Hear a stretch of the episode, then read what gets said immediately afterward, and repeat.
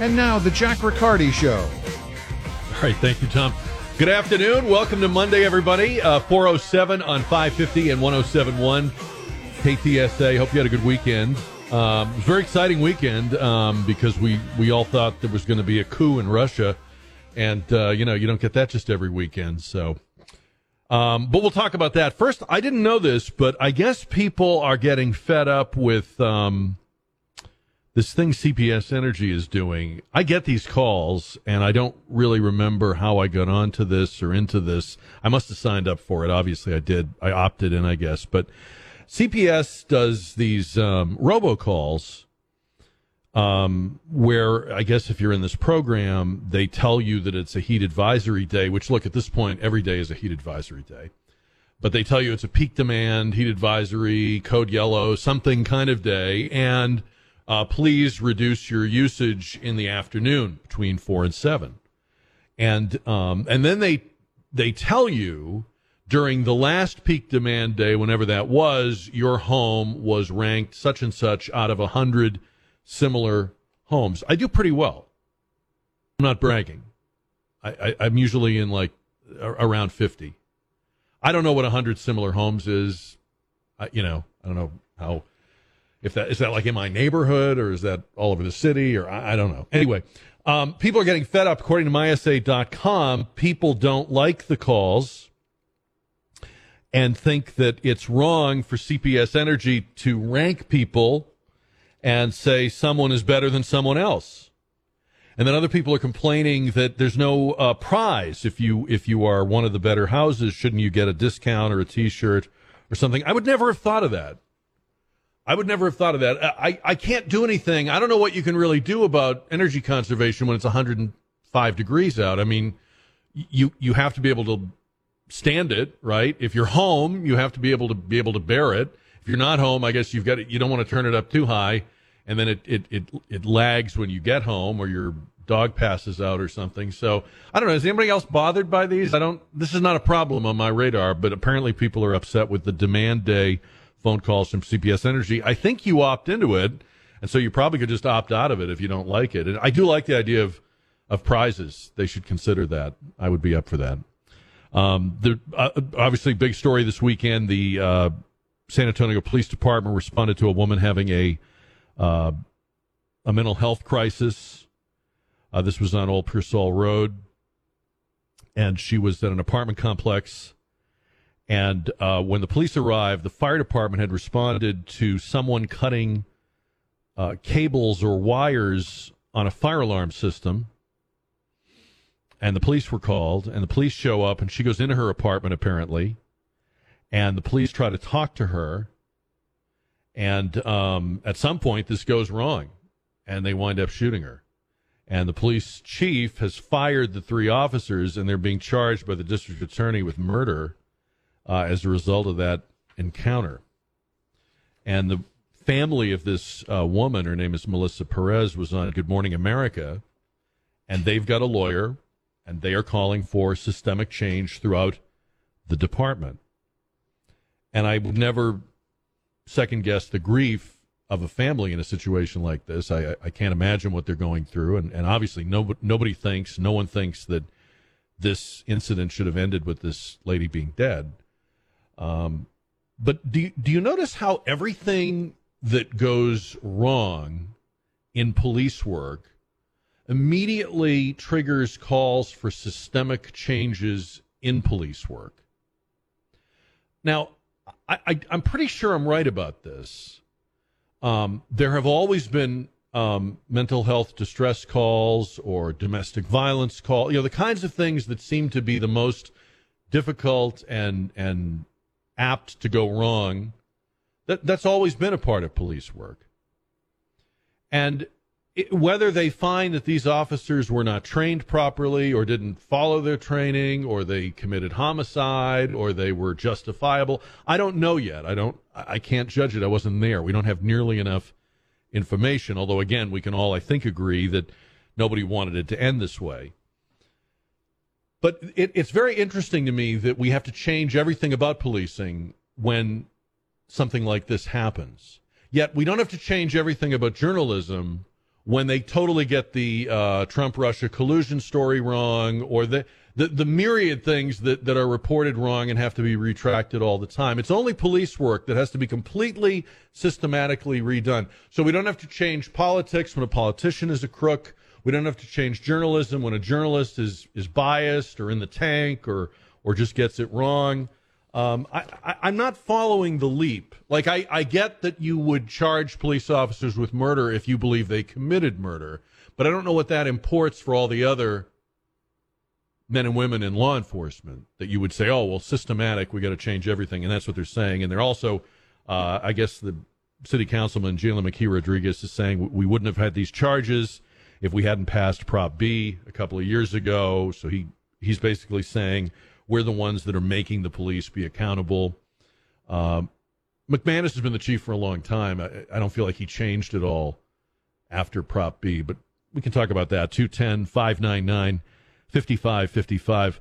I don't really know what the hell happened in Russia this weekend. Does anybody know what happened? I mean, I, I mean, I know what has been reported. I, I don't think we really know what happened because before we get into the, the specifics, just bear in mind that there isn't anything right now. There isn't anything right now in the news more um, weighted down with people's agendas than reporting on the Russia Ukraine war. Just about everybody, just about every news organization, just about every commentator, just about every think tank, just, just about everybody has already formed teams and tribes and that whole thing, that whole thing that's going on between Ukraine and Russia, to me, is very, very hazy. I, I'm not as clear as they want me to be about who the good guys are and who the bad guys are and who this one is and that one is and this happened and that happened and Russia's losing and Ukraine is almost has almost beaten them and I, I, I am I take it all with a grain of salt. I feel like we are being um, manipulated and and worked on in this whole thing. And there's factions in our political class that seem to want a war with Russia. Now, I, I, I think Putin is a horrible uh, dictator, but I, I, I, don't think a war with Russia should be high on our priority list. Uh, obviously, if we were attacked by Russia, that would be one thing, but um, I, I, the people that are cheerleading to widen this war and put Ukraine in NATO or the EU and let's get at it and let's do it and let's send nuclear, tactical nuclear weapons to Ukraine. These are people that are clearly, uh, they clearly have an agenda.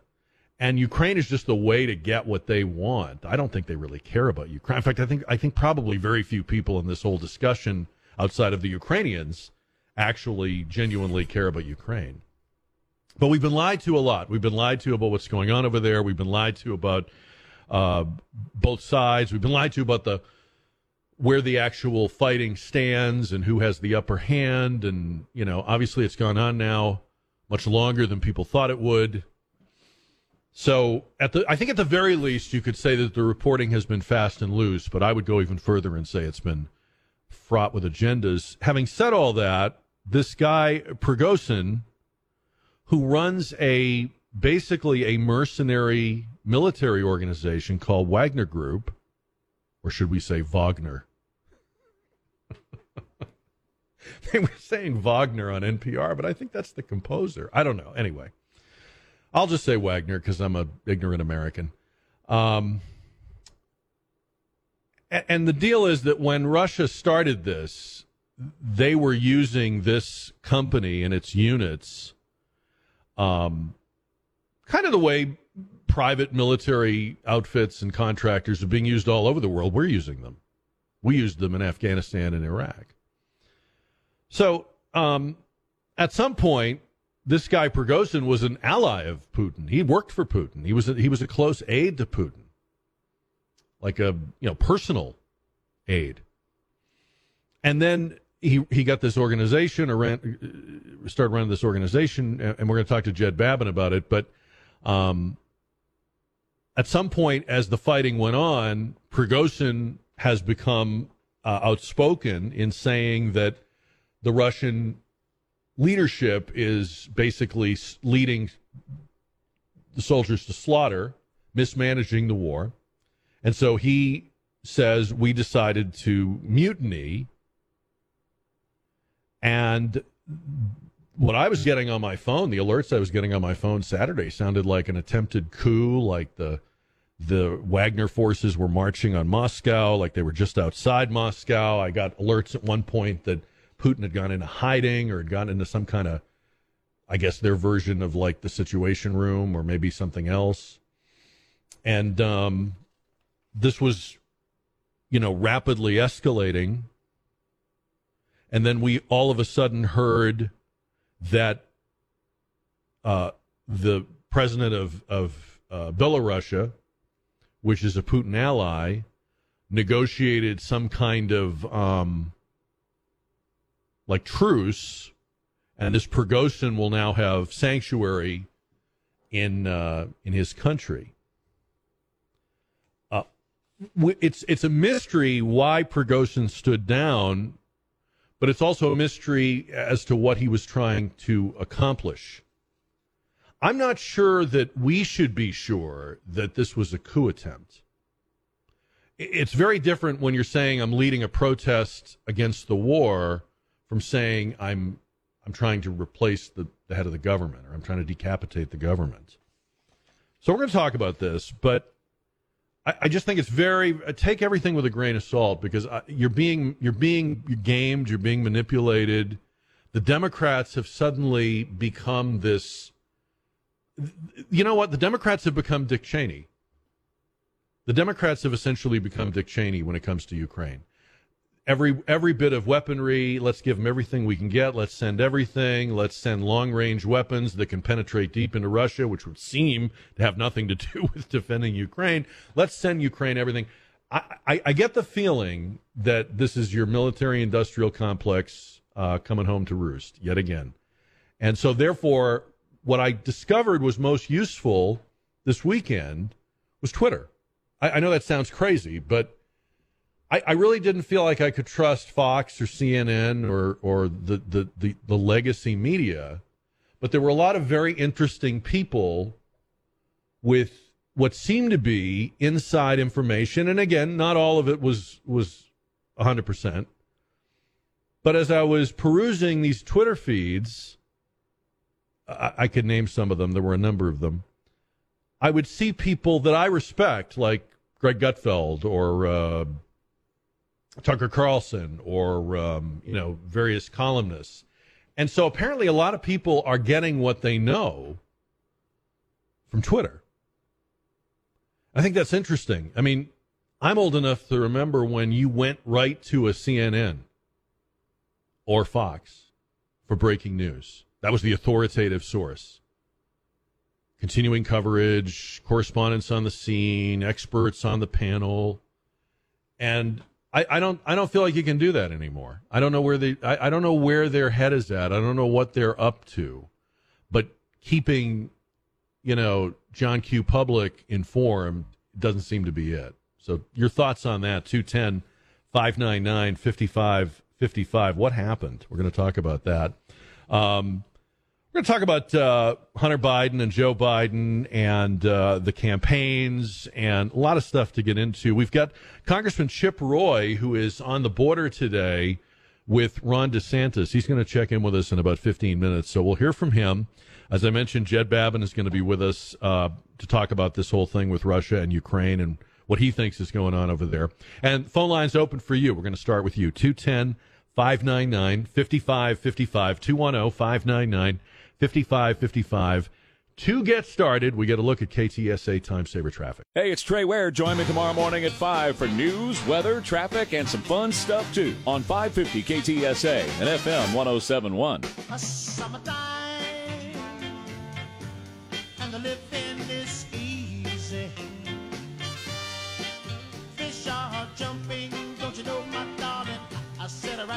KTSA News Time 425. Join the show at 210 599 5555. It's our uh, final week. We're wrapping up Operation Interdependence with Kitchen Designs by Giovanni. You can help us help uh, provide care packages for our troops deployed around the world. Just go to ktsa.com, give right there. You can make a financial donation to Operation Interdependence right there, or you can find out how you can round up some of the items that go into those care packages, and all of our sponsors are drop off locations. It's sponsored by Kitchen Design by Giovanni and in part by the Institute for Functional Health, Southwest Metal Roofing Systems, Airtron, Window World, Specs, and River City Rock Tops. All the details at ktsa.com. Got a woman I, I am hooked up with on Twitter. I don't. I guess I follow her. Uh, Saira Rao. She's one of those people that tried a lot of different things. She's been a lawyer and she's been on television and she's been an author and she's a political activist and but where she really made it was she became an anti-racist. That's been her niche. And she tweeted out on Saturday, "Attention white people." So, you know, I I had to keep reading. White people, for the love of Gwyneth Paltrow, please stop approaching black and brown people at the grocery store assuming we work there.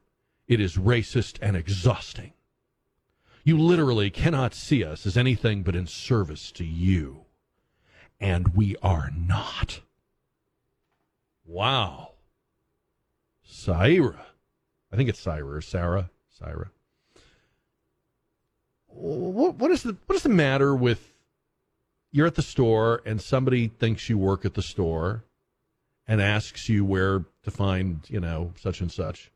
How is that? How's that racist and exhausting?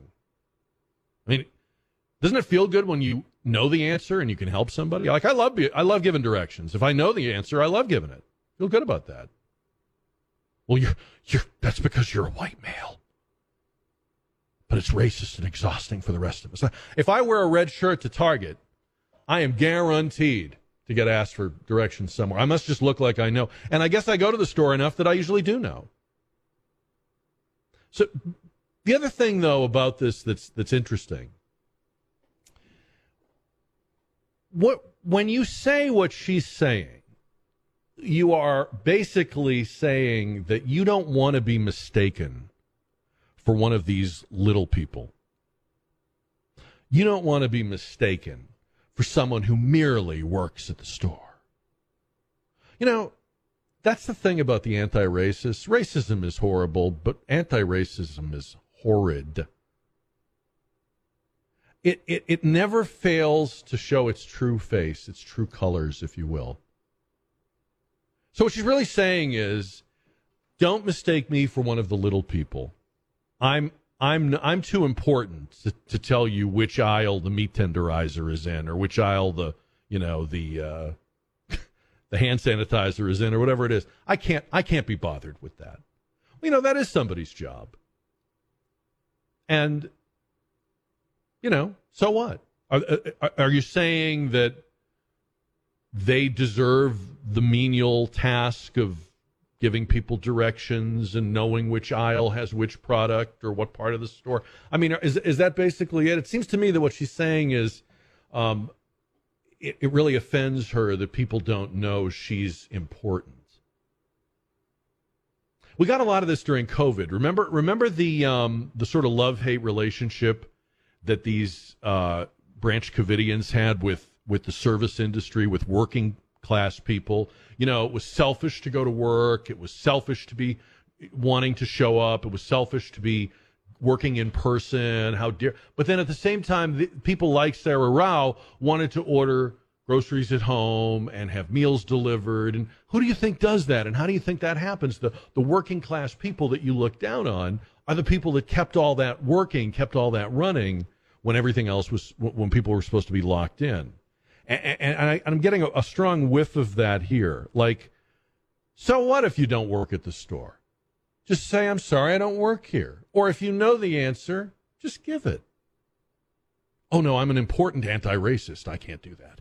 Tell me what you think. 210 599 5555. You can also vote in today's JR poll powered by River City Oral Surgery. Congressman Chip Roy is with Ron DeSantis today. He's with us coming up in a few minutes on 550 and 1071 KTSA. If you have a car to sell, if there's a car in your family that maybe someone has given up driving or you're downsizing the number of vehicles, or, or maybe in your business, you are no longer using this van or this pickup or whatever it might be. Get cash for it from givemethevin.com. It is easy. It's the easiest thing you're going to do all day today.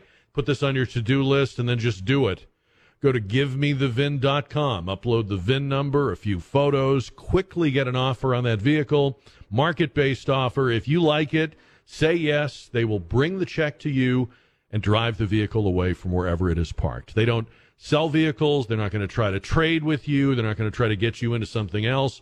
All they do at givemethevin.com is buy. They buy aggressively. They buy all over the country. They buy all kinds of vehicles. Go to givemethevin.com.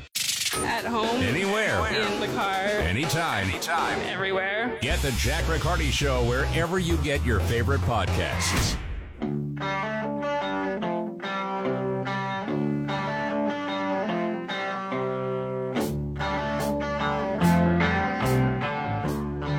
KTSA News Time 435. Dan and Marion writes to Jack at KTSA.com. The citizen journalist has been far more honest and accurate for several years. I agree. Been very interesting getting these perspectives on Twitter uh, about what's going on with uh, Russia and the events around Putin this weekend. And I don't think we have the whole story. I don't think we're getting the whole story. And I think a lot of what traditional media are reporting is is uh, flavored and uh, shaped to the, uh, the their narrative.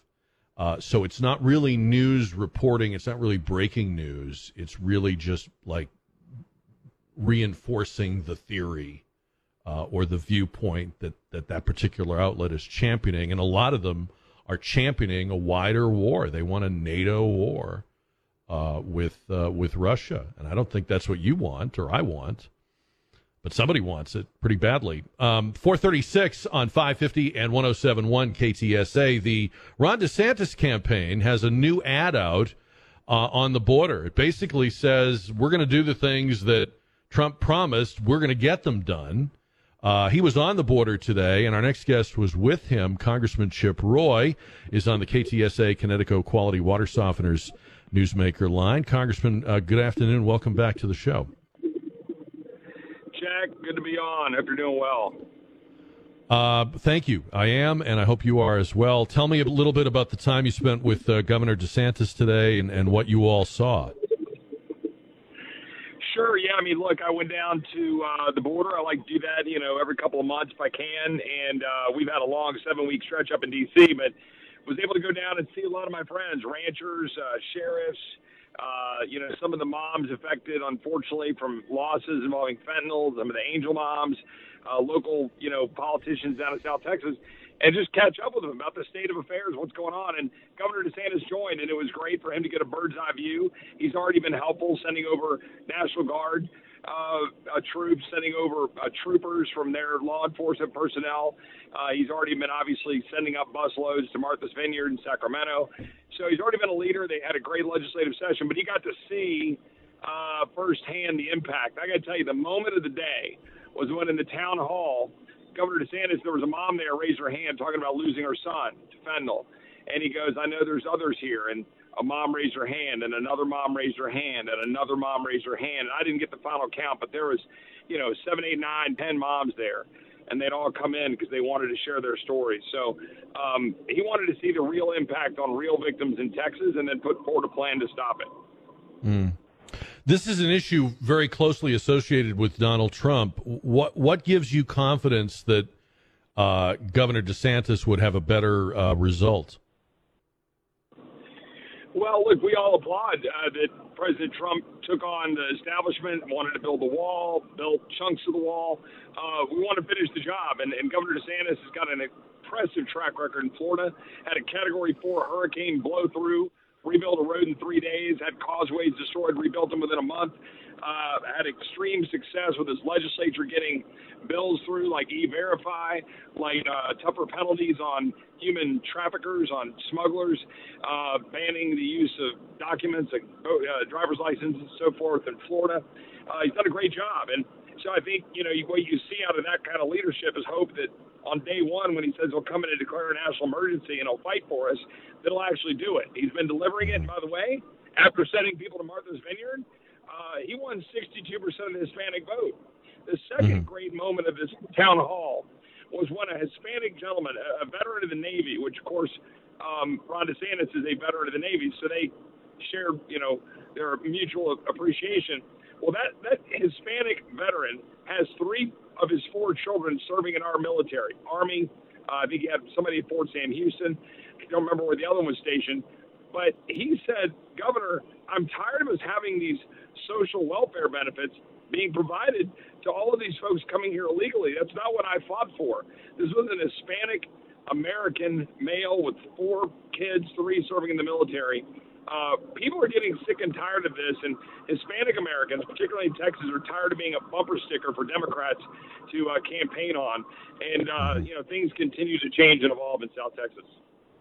You know, the, the media likes to cover polls. They think polls are news, and I guess because they conduct them and they pay a lot of money for them, but uh, they keep playing up the fact that Donald Trump's lead has grown since his indictment. What is your reaction to that? In other words, that Republicans are even more with him now than they were before his indictment. Well, what I would say is that American people are reacting like I'm reacting to the frustration of a two-tier justice system, or when I had Durham in front of the House Judiciary Committee last week, and my frustration, or what you were leading into here, and talking about what we're seeing with, say, for example, the IRS whistleblowers, and what we're seeing with the Department of Justice. Everybody's frustrated. But that being said, uh, the fact is, people are looking at what they want to see happen in 2024.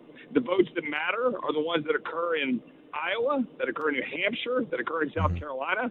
The votes that matter are the ones that occur in a primary. We got a long ways to go. It's June.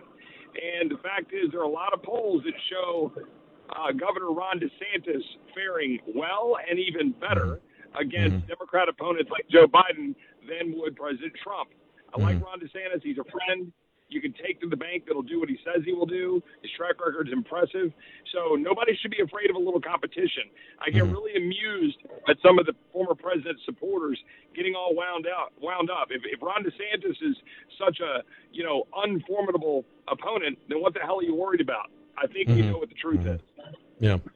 Uh, we're talking with Congressman Chip Roy on KTSA. The Speaker said yesterday that he would be open to an impeachment inquiry on Merrick Garland if the whistleblower allegations, Mr. Shapley or Shapley, are true. How do you feel about that?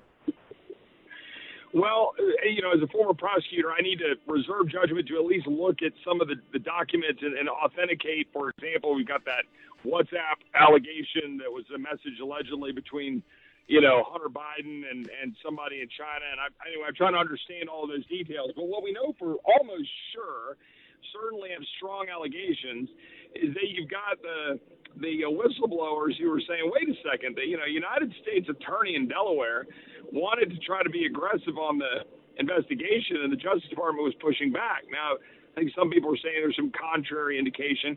Um, I, look, I think there's a lot of uh, real concerns here.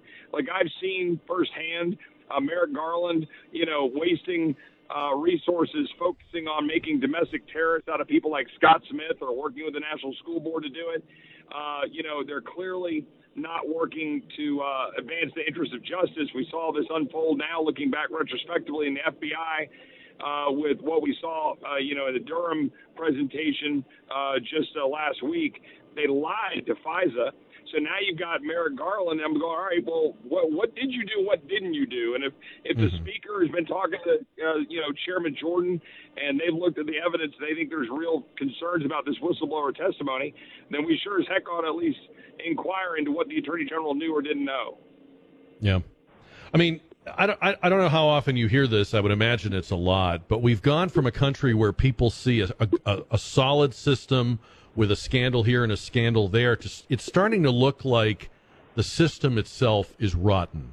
Like we're, we're, you know, we have rotten politicians, we have rotten law enforcement and and and so forth protecting those politicians. We have rotten uh, media covering for politicians. The whole thing is starting to look just riddled, uh, and and it's and it's overwhelming. I mean, you you don't know who to believe about any of this.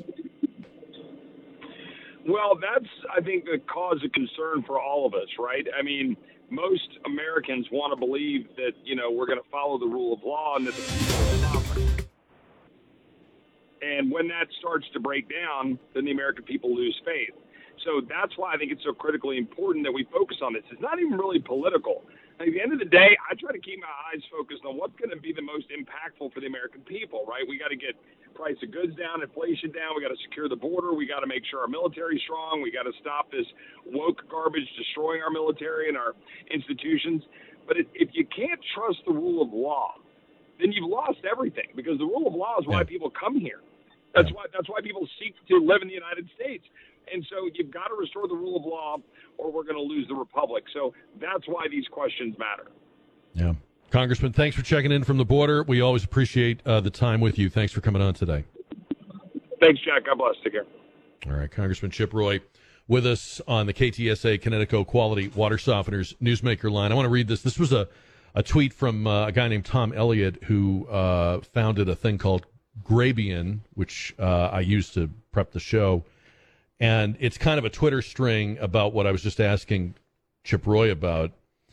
Um, he says we're living through one of the worst, if not the worst, periods of political scandals and institutional rot in American history. He says an IRS probe into the Biden's money laundering payments from hostile nations, the normal outcome of which would have ended his candidacy in 2020, was instead given a stand down order.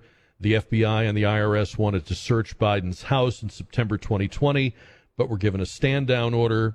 The FBI authenticated Hunter's laptop a year before the New York Post first reported on its contents, rather than use the laptop's documentation of myriad felonies to initiate criminal investigations. The FBI hatched a plot to warn social media companies that it was part of a hack and leak operation. It was Russian disinformation. The FBI used its 2016 Russian collusion probe, which the Durham report now shows us was fabricated and they knew it was, to rationalize the warnings about Russia in the 2020 election. So, hey, this laptop might be more of that Russian disinformation that we knew was a lie.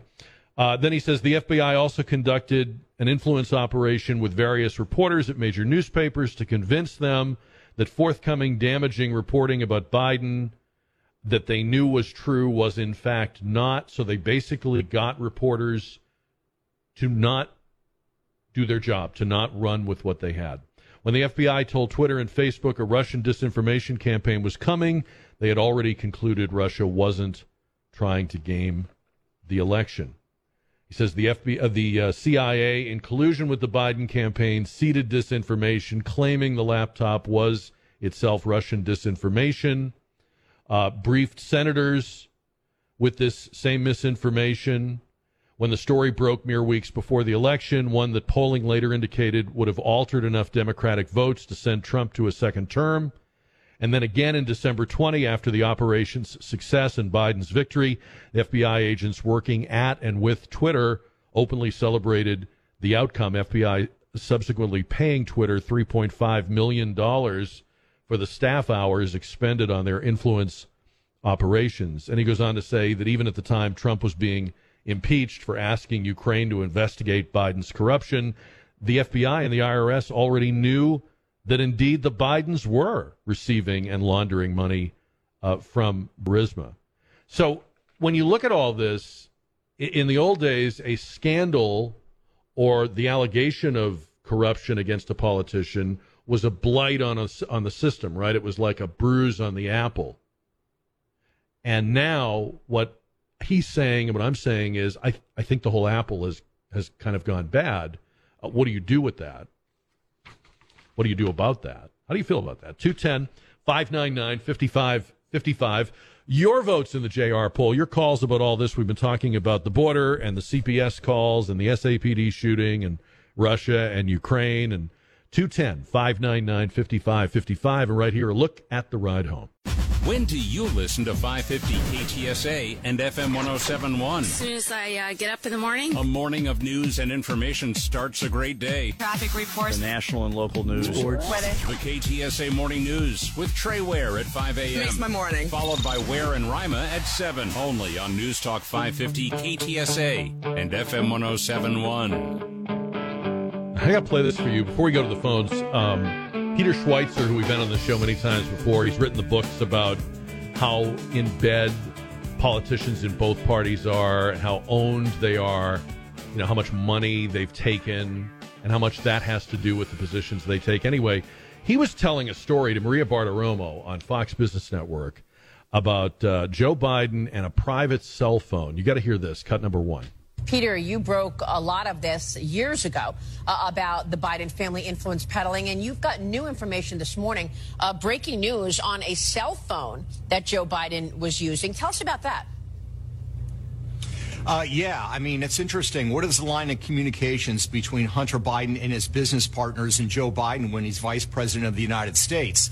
It's not the government phone. It's not Joe Biden's personal phone. We know from the laptop that Hunter Biden's business paid for a private phone line that Joe Biden used while he was vice president. It was from AT&T. It was $300 a month. It was a global phone where you could access somebody anywhere around the world. Uh, we shared that phone number and that account information with people at the House Oversight Committee. My hope is that if they haven't already, they will subpoena those records because I think it will give an indication on how tight the communication was. Uh, and that may be the phone for example, that the Ukrainian, the Burisma executive might have used Yeah. uh, in this allegation uh, that he talked to Joe Biden in ref- recorded conversations. I'm going to play more of that coming up next hour, but uh, that is that is fascinating. Um, you, you think of all the all the free stuff that you would get for being president, vice president. You get all this all this sophisticated, scrambled, encrypted electronics. It looks very bad that you are using some kind of private, you know, side piece. And what's up with that? And obviously, if you're doing that, um, and now we have these allegations. We got to we got to know about that phone. Uh, I hope they're I hope they're onto it. I, I do wonder. Uh, James is on KTSA. James, good afternoon. Yeah, good afternoon. You'd asked what we think of uh, all the scandals and all. I, I just think there should be a lot of people going to jail, and I just don't understand why there's not. You don't understand why there's not. Can't can't you see why there isn't? I mean, did, have you been following what's going on with the FBI and Merrick Garland? I I have, but I mean, who's going to put him in jail, James? I mean, I can't do it, and you can't do it. The people that are supposed to do it aren't doing it. Well, not. But look at the prosecutor up in New York. He he, he indicted uh, pres- ex-president Trump, and so why isn't there not a prosecutor someplace else going after these people? I, I think the pro- I think the problem is let's say that Merrick Garland caves in and and names a special prosecutor uh, for um, the Hunter business dealings, the Hunter and Joe business dealings. Now that person has to use the Department of Justice resources and the FBI as their investigators. I think James hung up on me. I was going to try to answer the question, James. How do you investigate when you have to use investigators that are working for or under the thumb of compromised people? Like, I have no doubt there are people in the FBI who are good at it, who are sharp, who would be like a, you know, a bloodhound.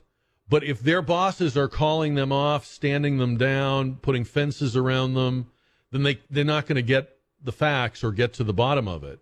And, and so that's where I think we have a problem. We, we can all see that there are people right out in broad daylight getting away with just the fact that so many politicians retire multimillionaires yet never made more than $150 $200,000 a year while they were in office. You know, we, we know there is corruption, but there's also corruption in the places that are supposed to and maybe traditionally did investigate the corruption. We'll talk about this some more after the news on KTSA. Now, back to the Jack Riccardi Show. All right, Tom, thank you. 507 on 550 and 1071 KTSA. Um, I want to play this for you. This is an example of why I'm, I'm belly aching about uh, we can't get a straight story on what's really going on with Russia and Ukraine. I watched uh, some of, uh, or I saw a clip, I should say, of uh, Senator Amy Klobuchar, uh, who uh, was talking about how she had gone over to Ukraine on a junket, and the people are so appreciative of all the U.S. weaponry. Listen to this, cut number four. Is there something that the U.S. should be doing right now, given Bash. the chaos in Russia, to help Ukraine seize this moment? The U.S. has shown unprecedented leadership here. When I was there um, with Senator Rob Portman, uh, we were hearing at the embassy about how babies were being named HIMAR uh, because of the weapons we've supplied. HIMAR is the weapons system. They're they're naming the babies after our weapon systems. I don't I don't know how to take that seriously. I don't know how to take a lot of these people seriously. The Democrats have suddenly become uh, in love. Remember, the Democratic Party was the party that used to say the Pentagon should have a bake sale and we should. And now they can't think of anything in our arsenal they don't want to give Ukraine. And in the meantime, trying to figure out over the weekend what is going on with this mutiny or uprising against Putin. So I thought, let's get Jed Babbin on uh, former Deputy Undersecretary of Defense in the Bush 41 administration, prolific columnist, author, commentator, thinker, and um, he has not named any of his children after any weapons systems. Uh, to join us on the KTSA Kinetico Quality Water Softeners Newsmaker line. Um, yeah, I, I, I don't know. I, I feel, Jed, like everyone that's trying to report on the events in Russia this weekend has their own agenda for why they are saying what they're saying. And I'm not even sure, do we even really know what actually just happened there? Well, we can have a pretty good guess, Jack, and it's absolutely just fun. I mean, it is just delicious watching the Russians eat each other. Uh, but, you know, what happens now is what really is important. What you saw uh, in Russia over the weekend was probably not what they call Maskarova, Maskirovka, uh, which is basically uh, a military exercise in which nothing is, is, is as it appears to be. Nothing is true. Uh, I think there really was an, a coup attempt of some sort, uh, but I think what really happened here, you know, don't forget, Prigozhin was not one of the Siloviki. He was not one of the KGB veterans that populates the government with Putin. So I'm betting, and I, I don't know this, I can't prove it, but what I'm betting is that somebody from the intelligence community in Russia called Prigozhin and said, okay, well, you keep going with this. We're going to kill your wife. We're going to kill your kids. We're going to mm-hmm. kill your brothers and sisters. Mm-hmm. And then we'll see if your parents are still alive. Uh, and that probably turned them right around. I'm betting that's what happened because that's typical mm-hmm. for Russia. And it's mm-hmm. just, again, it's, it's just kind of delicious watching them eat each other. Well, I mean, don't get me wrong. Um, I, I, thought we were going to have an incredible weekend of television. I thought we were going to have, uh, you know, nonstop uh, tank battles on the outskirts of Moscow and all this stuff. So I, I, you know, I got my hopes up like we all did. But, but I'm I'm trying to remember that there is a lot of agenda setting and filtering uh, going on between there and here, uh, particularly with our politicians, our news networks. So take us back. Th- this guy Prigozhin was at one time close to Putin, and this uh, mercenary company that he runs was part of Putin's um, offensive into Ukraine, right? Absolutely. Going back to Crimea, I mean, they made up a large number of the, pardon me, so-called little green men. Um, you know, the un uh, unlabeled soldiers. They were in uniform, but they were not wearing any insignia. They're not wearing mm-hmm. any rank, and they were used to take over the Crimea. Uh, and now they've been used. I think Prigozhin at one point said he had 50,000 troops in Ukraine, and he's been feuding with Sergei Shoigu, the defense minister, and Gerasimov, the head general, uh, and he's basically been accusing them of starving the Wagner Group of mm-hmm. ammunition and so forth. And you know, even uh, I think at some point they exchanged fire uh, between the Wagner Group and the Russian forces uh, sometime this weekend. So it's been building for a long, long time. Uh, I wrote back in March that uh, Putin was really susceptible to a coup attempt by Prigozhin, and you know it's just it's the kind of thing that you'd expect in Russia because they haven't met their military objectives. The Siloviki, the government around Putin, and the army and the intelligence community, they're all angry about the results in Ukraine, which there aren't many. Uh, but right now, I think you know a lot of people are saying, yeah, maybe Zelensky ought to get off his butt and really throw everything he has into the fight uh, against the Russian forces, and now would be a really good time to try. See, I don't right there. I, I got. Let me let me stop you because I don't understand what that means. Uh, aren't they aren't they already throwing everything they have into the fight? Are you are you saying that that Ukraine was taking a breather? No, they're not taking a breather, but I think they're not all in as well. Uh, as I've seen, and you know, I, I can only gather what I see in the news. I'm not privy to any secrets anymore, but what I see in the news is they're basically probing attacks. They're going, you know, perhaps in strength and perhaps not. They're going in various areas down in the Donbass region, uh, and they're trying. They're trying to uproot some of the Russians, but the Russians have been digging in for a year, and they're not budging. So I don't think Ukraine has really put everything they have into it yet. And to get to the question you raised earlier, uh, you know, the Democrats are saying, "Oh yeah, we need to send everything over there except for the things the Ukrainians really need." Don't forget, Biden back in March said, uh uh no MiG 29s from Poland. Uh, now they're really just getting around to saying, well, maybe after a year and a half, we'll get them to train on some F 16s. What the Ukrainians have needed from day one is a large number of combat aircraft. And with those, they could have probably won the war already because I expected initially that Russia would establish air supremacy over Ukraine. They've never done that. They've taken huge losses in their aircraft and, and armored vehicles as a result. Uh, but I don't think that we have given Ukraine Ukrainians everything Yeah. they need, far less everything they want.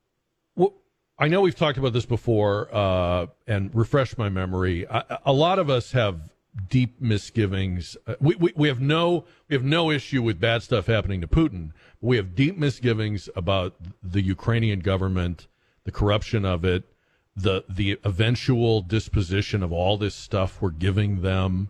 We we have a long history in this country, you know, Jed, of of having to wind up facing our own scrap metal coming at us from the Japanese, or having to face our own fighters being flown against us by the Iranians or whoever. So um, you can understand why people would legitimately say, "Wait a minute, do we really need to be sending everything to them?"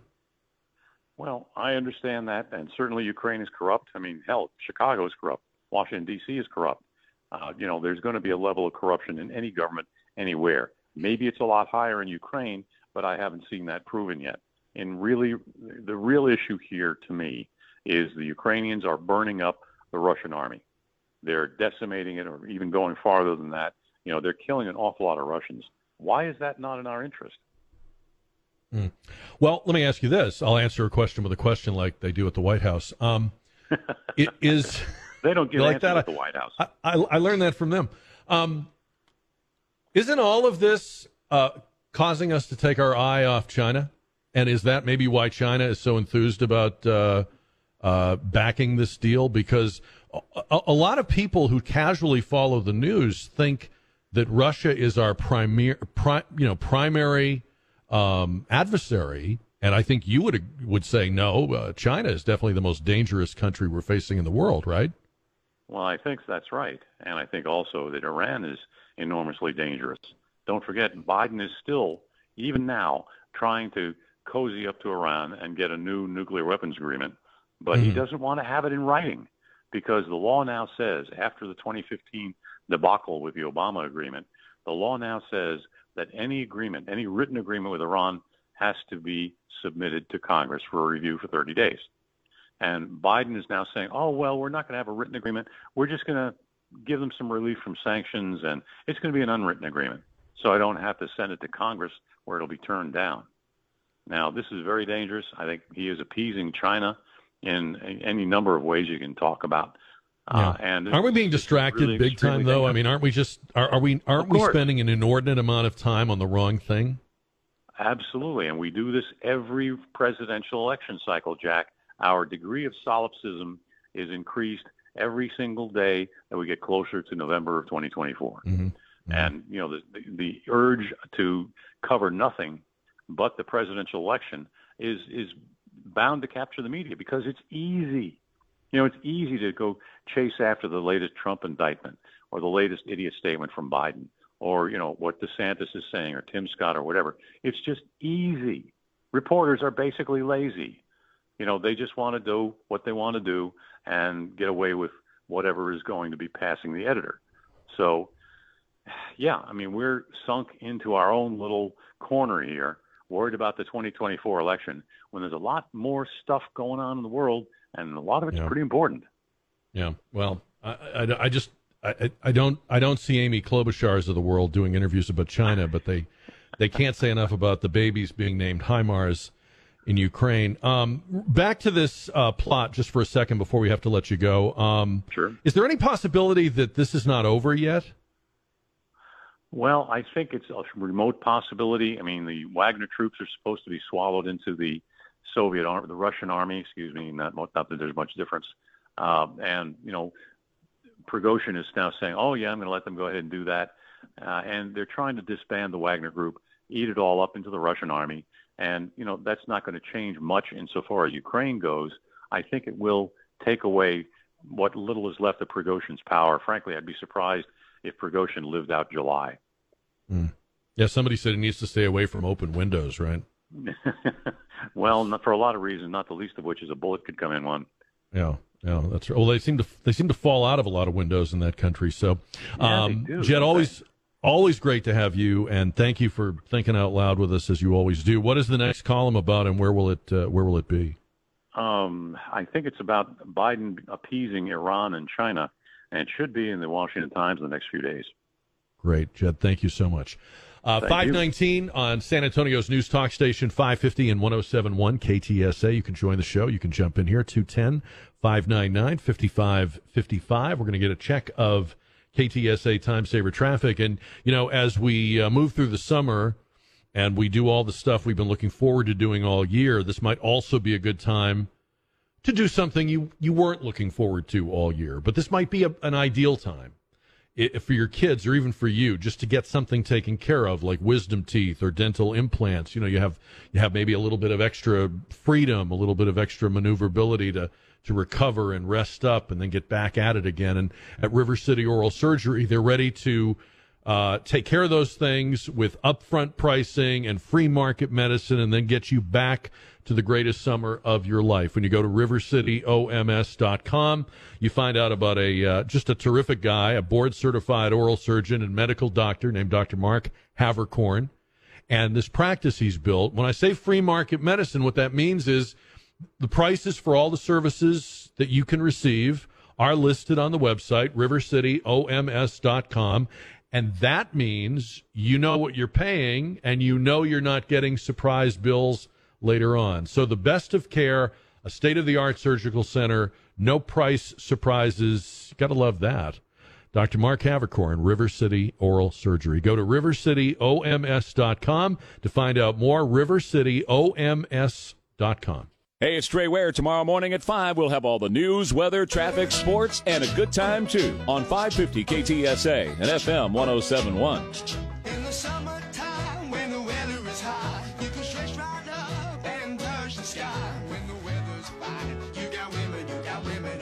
All right, 525, San Antonio's news talk station, KTSA, Jack Riccardi Show. We're here live Monday through Friday from 4 to 7. We take on whatever's happening in the news and in our lives, and we kick it around a little bit. You can also get the show as a podcast on demand when and where you want it.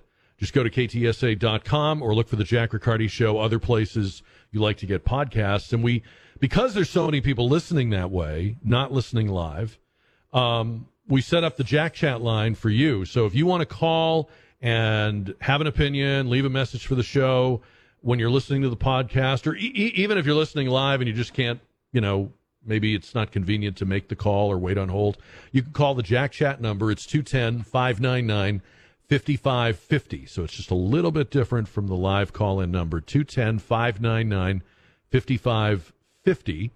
And when you call that number, which is again open all the time, uh, you're prompted to leave your first name, your city, and your comment, and we will play those back from time to time. Uh, love getting those. Jack Chat line 210 599 5550. That was a that was a great picture. Have you seen it of um, Wembanyama with uh, Tim Duncan and David Robinson and Manu and uh, Sean Elliott? They all went to lunch somewhere. And um, would you like to have been a fly on the wall for that? I would love to have heard that conversation. Like, You know, just imagine, just imagine being somewhere and you like look over and these guys are all at one table. So, you know what's impressed me? I don't know anything about anything with this guy, but uh, he seems to be very poised. He's handled all this attention, all of this Wemby mania. The so far, the guy really for 19, he has poise that I think a lot of guys older than him in professional sports don't have. I don't know if it's humility or good parenting or what it is, but I'm I'm really liking the way he is dealing with this, you know, adulation and attention and he just looks very at home with all this. I watched the draft, some of it the other night, and it's interesting to watch these guys. You you could almost see some of them are going to have to do some growing up. You know, like they're the best of the best in college basketball. They're the top picks. They're the first night picks. But some of them looked really immature or kind of full of themselves. And, I, you know, I get it. The swagger is part of it, and and so forth. But he really look. He seems old beyond his years, and just the way he kind of has has dealt with this. I don't know if you've noticed that, but 210 599 5555. Uh, we're talking with Jed Babbin about what seems to have happened and is it over uh, in Russia this weekend? Was it a coup? Was it a, a mutiny? Uh, and uh, where do we go from here? And Christopher is on the Jack Riccardi show. Hi, Christopher. Yeah. Hey, dude. Um, I was I was going to tell you what was actually happening between Wagner and Putin. Do you, uh, do you know what an open secret is?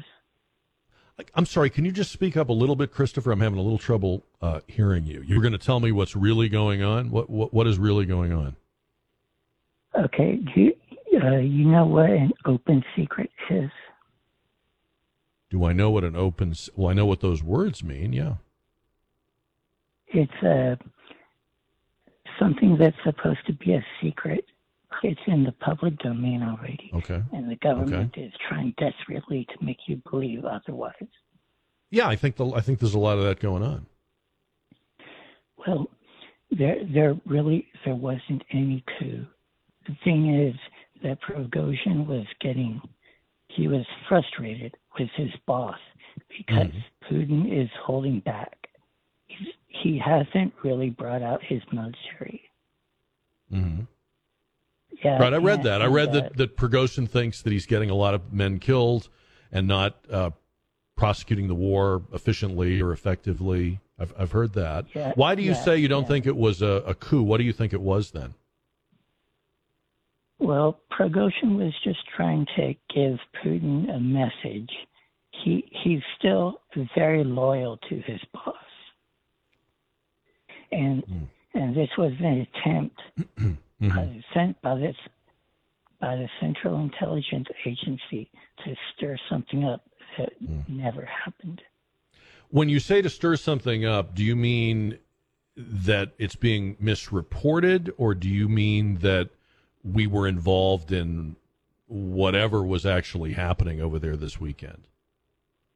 Um, I'm, I'm trying. I'm trying to say that uh, the CIA was involved, and they were trying to uh, make it into something more than it was. Yeah. But but it, it Well, I don't even know if you need the. CIA for that, Christopher, because frankly, I think CNN was trying to make more of it than it really was. I think the I think the Democrats are trying to make more of it than it really was, and I I don't I don't think it's I- it's pretty obvious. You said open secret. It's pretty obvious that a lot of people uh, in this country and in Europe want a NATO versus Russia war. They want this widened out, right? Um, they want it. They want it widened out. What does that mean? Well, when you listen to, I forget his name, but I've been reading some of the remarks from the, the defense minister in, in Britain. They and, and, and some of the guys in the EU, they are very uh, eager to see this war um, eventually be a NATO versus Russia in defense of Ukraine war. That's why there's talk about making Ukraine a part of NATO. That's why they've added member nations to NATO. I, I, I believe there are people that want a wider W I D E R conflict. They don't just want to send weapons to Ukraine and have Ukraine use those weapons. I think they want NATO to be at war with Russia. And, and I I can't prove that just as you, you can't prove that it's an open secret, but that's just how it looks to me.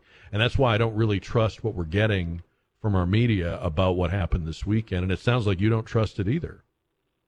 Well, uh, what what you said what you said is true. Prigozhin he uh, he wants this thing to be over because he's tired of fighting. He's tired of fighting, and he wants Putin to actually give him more military support because Wagner's not the real Russian military. So, if that was true, why would he now be in exile um, instead of at the right hand of Putin? Um, exile. I haven't heard about that. Yeah, he's in he's in another country. Okay, Christopher, I got to hold you there. I appreciate your call, sir. Thank you.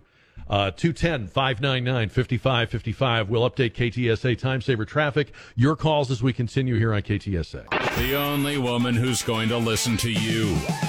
Tell your smart speaker to stream KTSA. This is News Talk 550 KTSA and FM 1071.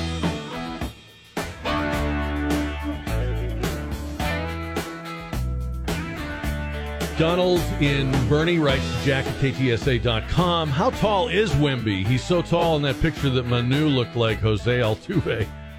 And yes, he does seem very poised and mature for his age. Donald, thank you. Uh, Marie in Hollywood Park writes to Jack at KTSA.com. You yelled at James last hour, and that's why he hung up. I'm trying to remember. James, I think, was the call right before the end of the hour who called about corruption and investigating it. Did I yell at him? I think he asked, well, why aren't they investigating or why aren't there investigations? And and my answer is, well, that's kind of our problem. I mean, if if there's a spot of rot on an apple, you can carve it out and eat the rest of the apple. If the whole thing is rotten, where do you where do you cut? So how do you investigate when you have to ask corrupt agencies to do the investigating and refer it to a prosecutor who works for another corrupt office or agency. I mean, I, I, that's our that's our dilemma right now, and there's no simple answer to that. Um, we're not looking at a spot here and a spot there. S- political scandal today is not the exception; it's the rule. And there is not a impartial referee on the field who's you know calling them against both teams. Like when you watch a a sporting event, you presume that the zebra, the the the ref, the official, the umpire is calling him on both teams. But every ref in this game works for one team or the other. Period. One side or the other. 210 599 5555. You can also email me, jack at ktsa.com. Listen to this. The Attorney General of Minnesota, who's a big time lefty named Keith Ellison, has written a letter to the CEO of Target threatening to use the powers of his office to force Target to keep the pride displays in the stores. Remember, we had the story. This has been playing out over weeks. Target came out with all this stuff, you know, the gender affirming, transgender, the tuck friendly swimwear, et cetera, et cetera, et cetera. There was a big backlash from the public. Target quietly, privately told its stores to take down the displays. Some stores had already done it. Other stores moved it to a less prominent display or just put it in with the other merchandise. So there was the the decision, there was the reaction to it, um, and then there was the reaction to the reaction, which was that some LGBT activists began threatening Target, Target stores, even Target employees, just the poor people that work there. You know, like wh- where is the where are the tuck bathing suits?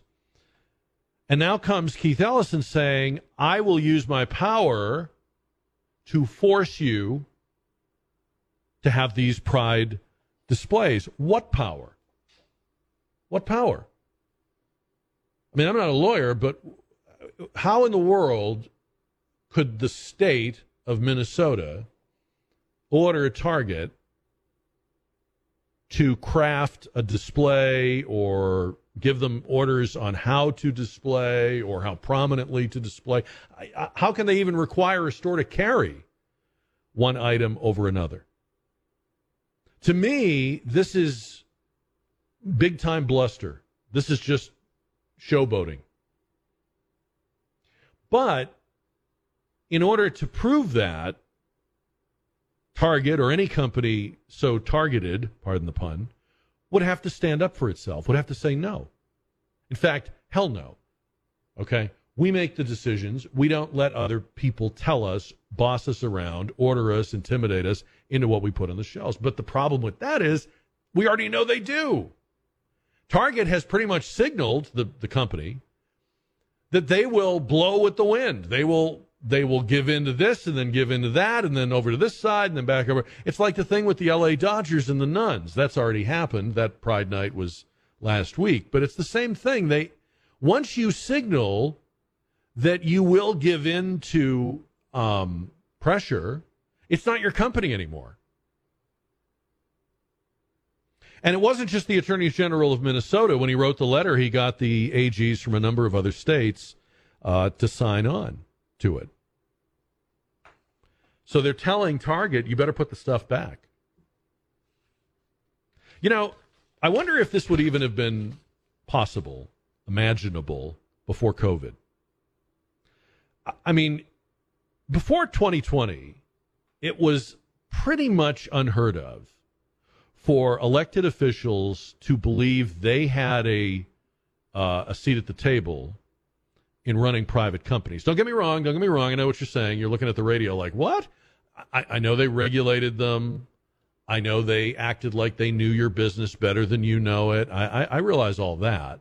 But there was a, an exponential expansion of that with COVID. You had governors and local officials telling stores which products they could sell. And remember, they had to rope off certain aisles, telling them about the arrows and the paint, you know, the directional arrows and the aisles. And basically, and, and a lot of us were saying at the time, once we cross this bridge, we're never coming back from it. Once you let them in and you establish the precedent that in an emergency, politicians can run your business, can can govern your business decisions. Once you once they have that a taste of that and have established a precedent for that, there's no coming back from it. And I would draw a line right from that, right from governors like Whitmer in Michigan and Cuomo in New York to this letter from Keith Ellison. Um, it's it's the same thing. We, we, we sense an emergency, we sense a problem, we will tell you what to do, or else. And you might think when you hear stories like this that well people everybody will see that that's overreach and everybody will recognize that that's that's going too far but you know i saw an interesting survey and i don't think this is this isn't exactly a, a, a bombshell but there was an interesting survey and they were asking people this it was a set of numbers going back till i think the 1980s or 90s and it was periodically asking groups of republicans people who identify as republicans and people who identify as democrats about whether or not government should do more should take more action in in society or to solve society's problems something like that. That was roughly the wording of it and consistently over many, many years, over decades, the percentage of Republicans who said yes to that was, was like between 15 and 20 percent. But consistently over decades, the percentage of Democrats who said yes to that kept going up. Like it started in the 50s and now it's in the 80s, or it started in the 60s and now it's in the 80s. So there is a, a divide where some Americans will hear the Keith Ellison story and think, no way, he can't do that, or how dare he, or, you know, and, and others will hear it and think, finally, What we need, the solution to these dilemmas, whether it's the Dodgers Pride Night, whether it's the, the displays at Target stores, what we need is action by the government. The government needs to come in and fix that. That's a big vision thing, big divide or or divide, you know, two different competing visions that can't coexist. If we as Americans don't agree, red and blue, that when you own a business, you own a business, we're going to have a hard time solving a lot of these problems, right? Because that's kind of the basic underpinning of where does government's power end and my rights begin. 210 599 5555. Update on KTSA time saver traffic. More of your calls coming up on 550 and 1071 KTSA. When you remodel, as you probably know if you've ever done it, you hire a company, but you're really hiring a bunch of moving parts and there's a bunch of other players that that company then has to depend on, right, to supply the materials for your remodel, or they might contract out certain parts of your remodel. But at Kitchen Designs by Giovanni, they have intentionally limited the number of moving parts. So they build their own solid wood custom cabinetry for all their remodels right here in San Antonio. They manufacture all the countertops for the kitchen or the bathroom so they don't have to outsource that. They don't have to send you to somebody else to get a, a, countertop, nor do they have to send your countertop to somebody else to cut it and manufacture it for your space. They do all that. And that gives you reliability, means that the, the project stays on schedule. It means there are fewer moving parts. It means that there's less expense. You're, you're cutting out all the middlemen that other remodelers use.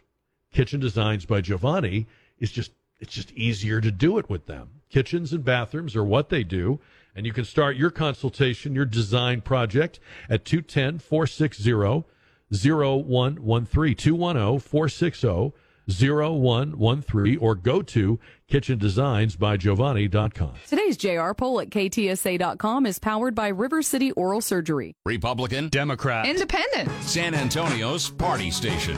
News Talk 550 KTSA and FM 1071.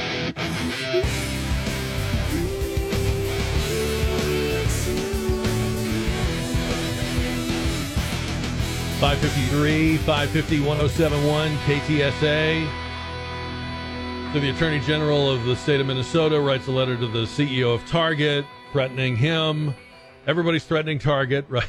Everybody's mad at Target, uh, threatening him uh, with the powers of his office if Target does not keep Pride merchandise displayed prominently in their stores. Target is headquartered in Minnesota.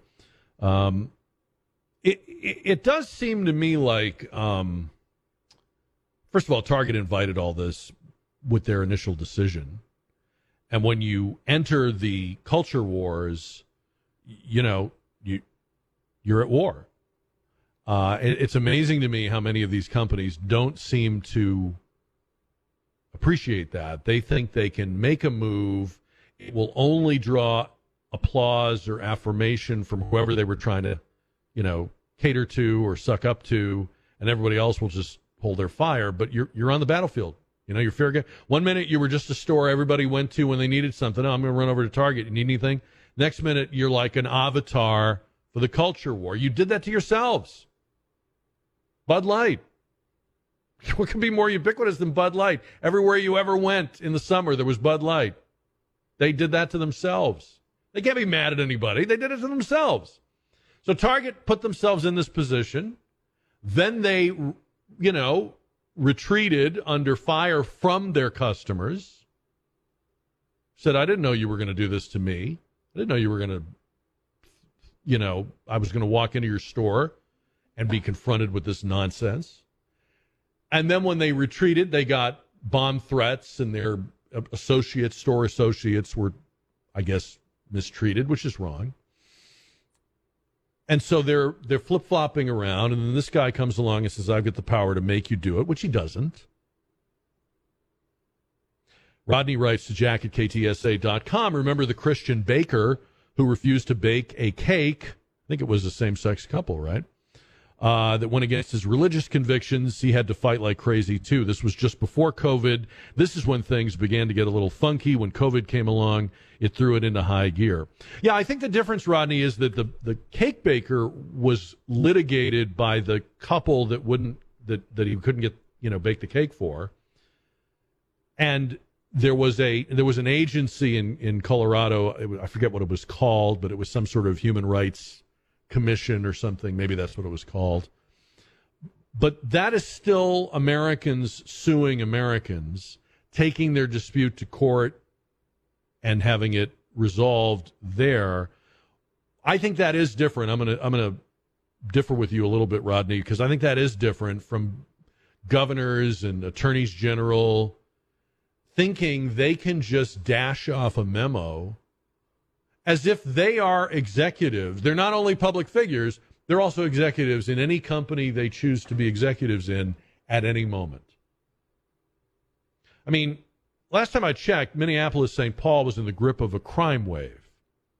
I would think if you were the attorney general of your of that state, that would be preoccupying your time. You would not have time to sit on the board of directors of Target. But but this is where we are. And COVID was the was the moment when these pols, most of whom have never run a lemonade stand, much less a, a big business, all of a sudden they got a taste of emergency powers. And you knew, I mean, you knew at the time, a lot of people said it. This won't just be for emergencies, and it's not. 210 599 5555. This has been going viral. This piece of audio. This is from the uh, Pri- one of the Pride events this past weekend in New York City. Listen to the chant of this crowd. Cut number three. Listen to this.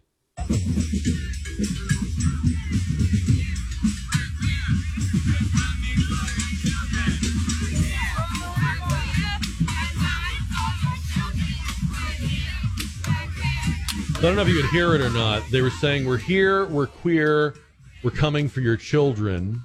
And then the next refrain was, We're here, we're queer, we're not going shopping. We're here, we're queer, we're coming for your children.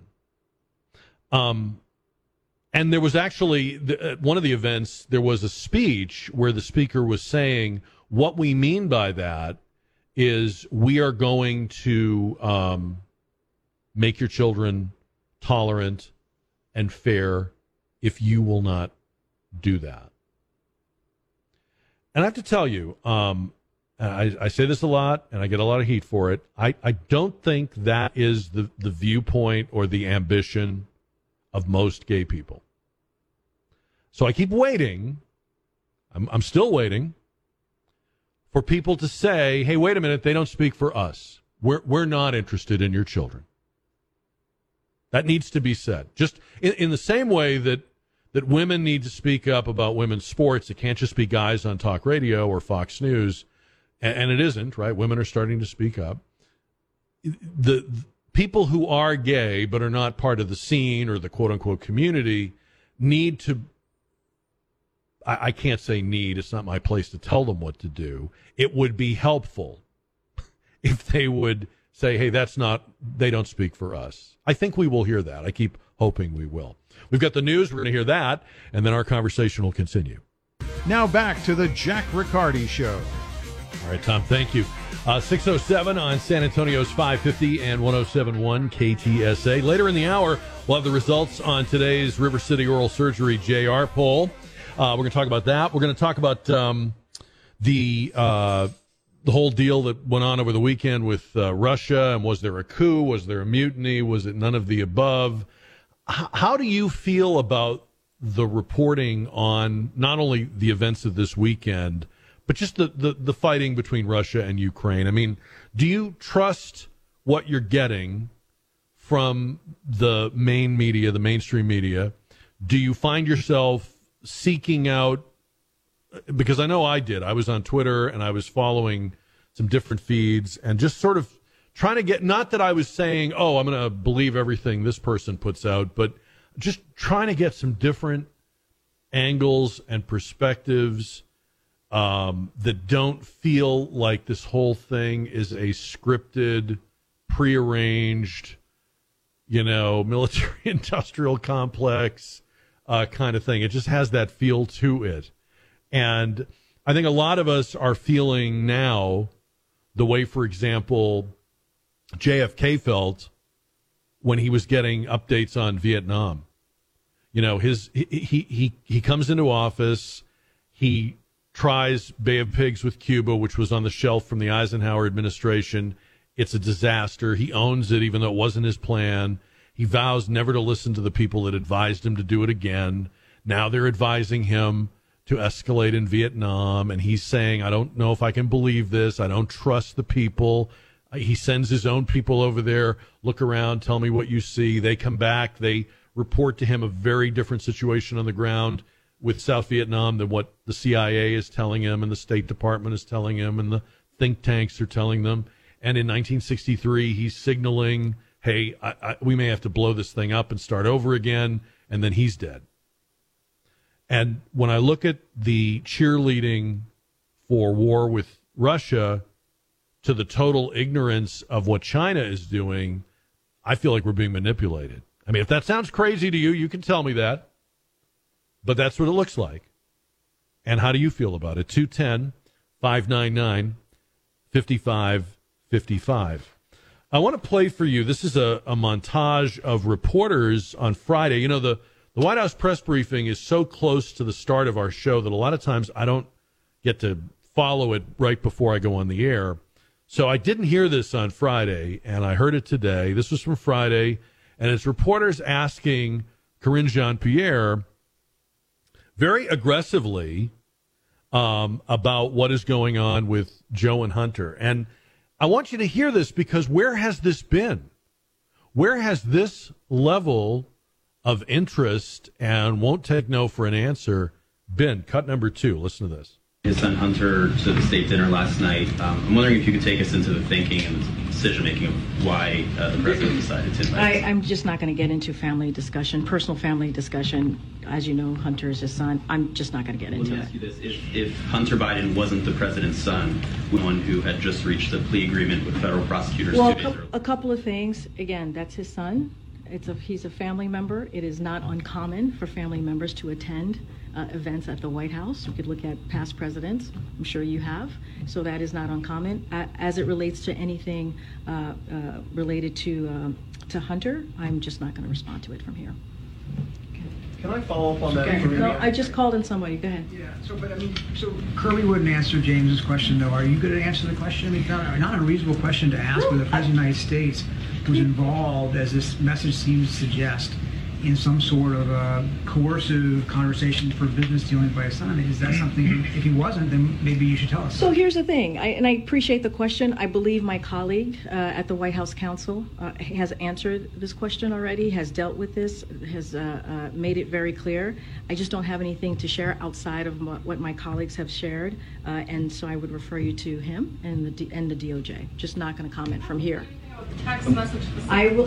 What I can tell you is, I know that my colleague has dealt with this. He he uh, addressed this at the White House Counsel. I just don't have anything else to share. In the shakedown I just I just answered the question. I just answered the question. one Go ahead. statement Yes or no? Was the president involved in the I just shakedown an- attempt? Stephen, Stephen, I just answered the question. I just said, I just, this is, it's not up to you how I answer the question. I just answer the question by telling you my colleagues at the White House Counsel has dealt with this, and I would refer you to them. Go ahead. Karine, can you just remind us what your colleague said from the White House Counsel so we have it? I would, I would, I would refer you to them, and they will share their statement with all of you. Your statements from that podium, you've stated that the president stands by his comment from the 2020 campaign that he never once discussed his son's overseas business dealings with his son. And you stood at that podium and you reaffirmed that. Do you stand by your I, reaffirmation? what I will say is nothing has changed. Nothing has changed, and I will leave it there. Anything else, I will refer you to the White House counsel. This is not a change.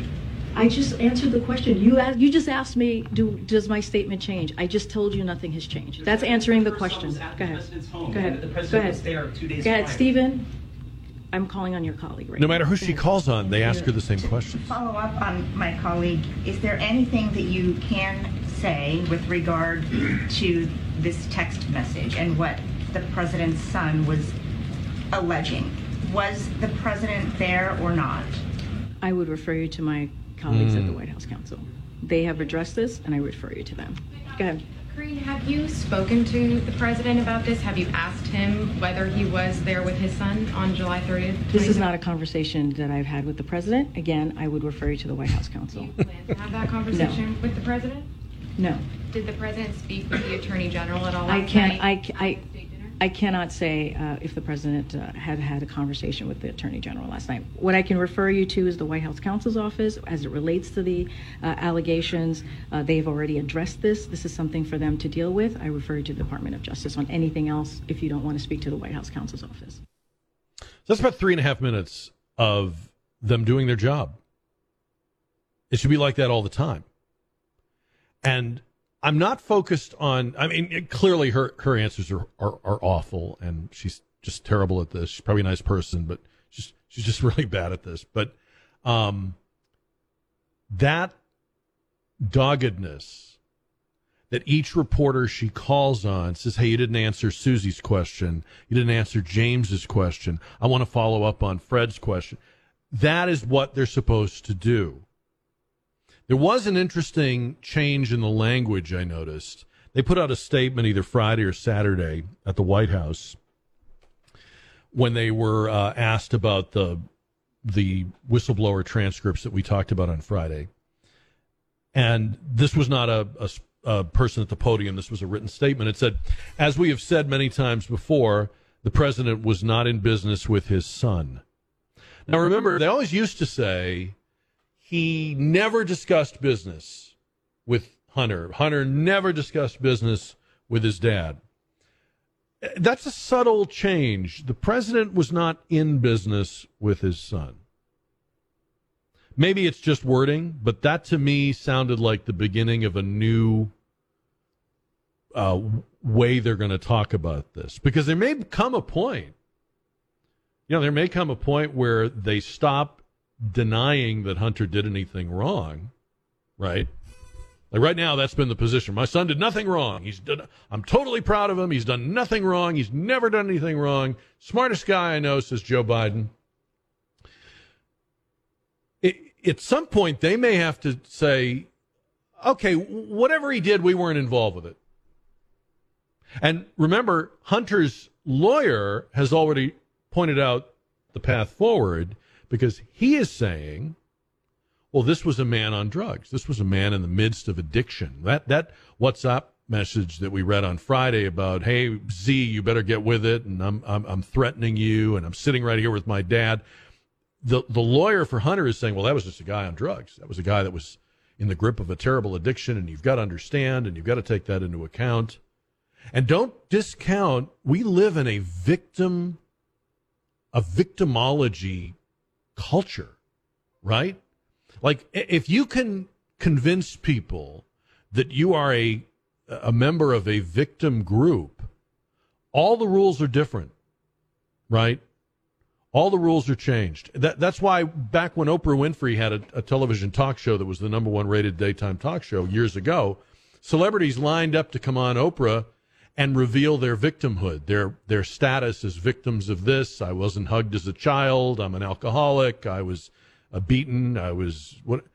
Because they were looking for a break. They were looking for um, an entree into greater sympathy and latitude, which victimhood in our culture gives you. In a in a culture of strength, you would not want to be known as a victim. You might even say victimhood had a stigma attached to it. But in our culture, victimhood has honor attached to it. It's bragging rights. You put it on your resume. I'm not saying you do that, but you know what I mean, right? So, uh, one way they go forward with this is Hunter is the world's most famous recovering drug addict, and you people need to back off. The other way you go forward is, hey, you know, um, we, meaning the president, we were not involved in his business. Just watch that. That might be that might be just a turn of a phrase, or they may be starting to shift. We've got um, an update on KTSA time saver traffic. Your calls as well 210 599 5555 and KTSA. Get smart with your smart speaker. Watch that tone with me, Buster. Just tell your smart speaker to play KTSA. Now streaming on your Amazon Echo.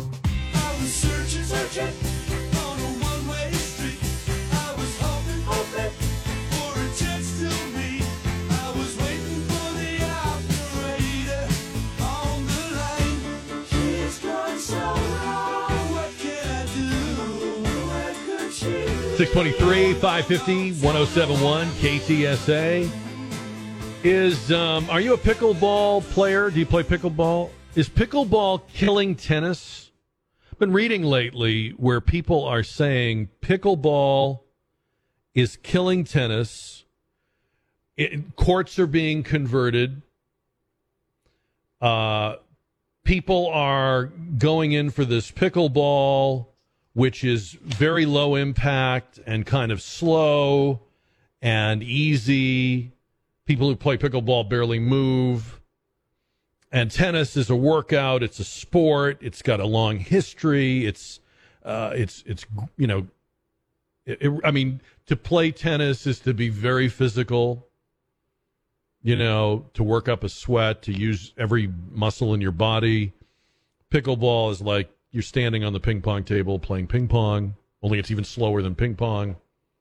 And it is true when you look around, if you have noticed this, that pickleball is taking over like spaces that used to be used for tennis, used to be used for basketball. If you go to a gym, they're they're they're commandeering courts, they're painting them over for pickleball. Now, I have no horse in this race because I don't play it. I don't care about it. I'm not going to play it. I'm not picking on you if you do play it. But that would be that would be a shame if it's if it's actually if if this is taking over for actual sports that are a workout. That would almost be like like a, a symbol of of society itself. Like we we used to play tennis and work up a sweat, and now we're playing pickleball. Is that what's happening? 210 599 5555. I had a lot of, when I brought this up a while back, I had a lot of people um, say, yeah, I've, I've noticed uh, the tennis courts are disappearing, the basketball courts at gyms and health clubs are disappearing, and pickleball is spreading. And I know where I work out, they have a lot of pickleball. And it's funny because you'll hear the people that play it talking about it, and they talk about it like they are playing a very physical, competitive sport. They've got, they're talking about strategy and what a workout. And I've watched, it's not that physical. It's pretty mellow yellow. It's very, you don't move around a lot. It's a wiffle ball. It's pretty slow. You know, I mean, I guess you could hurt yourself playing pickleball. I guess, but I guess you could. You'd probably hurt yourself playing chess. I mean, I don't know. Um, there was a um, complaint recently. Uh, Elon Musk uh, wrote recently that pickleball will crush tennis in the near future. Um, to which one of his employees wrote, Pickleball is the biggest blight in the history of sports. Stop hijacking tennis courts, you bastards.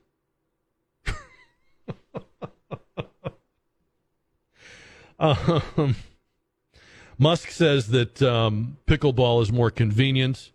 A lot more people can play it. Yeah, it's true. It's more accessible. I mean, I'm sure a lot of the people playing pickleball used to play tennis, but I'll bet a lot of them also have never played tennis. I talked to a guy I know that uh, plays tennis competitively.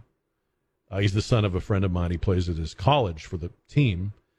And um, yeah, he was saying that the, the, the, tennis players think pickleball is a joke.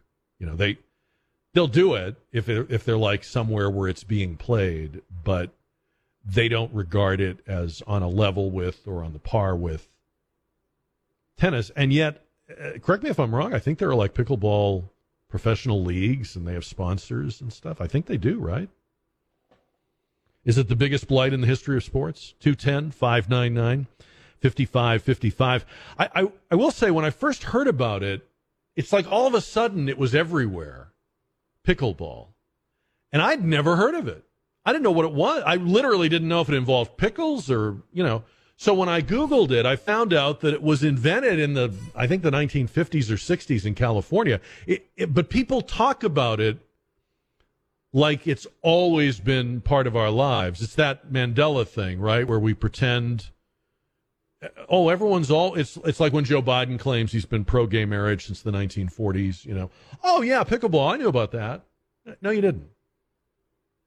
It it it exploded like just a few years ago. It, yes, it did exist, but it was not widely known. It wasn't being played. I remember there was a restaurant here. There still is called Chicken and Pickle, over by UTSA. That was the first time I'd heard of it. And honestly, I thought it was something that was just invented like to be done at that restaurant. Like that was their gimmick. And then I found out no, the people are playing it all over. And I know I'm probably offending people and I'm I don't mean to. I mean, whatever makes you happy. My only contention would be if we're replacing basketball courts and tennis courts with pickleball courts, then we're replacing places where people play real competitive games with something that isn't. I mean, it's recreational, I'll give you that. But, you know, you're not going to pickleball your way back to better health or, you know what I'm saying? 210 599 5555.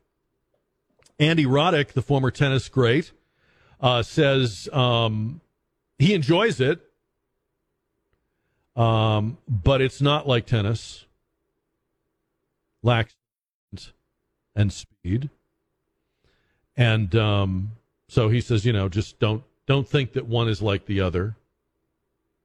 But yeah, they have like the wiffle paddle, the wiffle uh, ball, and the little paddle that looks like a ping pong paddle. And the serious people, they're like all geared up. They have like they have like equipment bags and pickleball uh, sneakers and um, have like elbow and, and knee pads. Some of them. I've never seen anyone go down. I've never seen anyone like dive to the deck in pickleball. I've never seen that. I don't think it. I don't think that happens. But they're ready in case they have to. They've got all the equipment. So it's, as they say, a free country. Pickleball. 210 599 5555. Update on KTSA time saver traffic right here.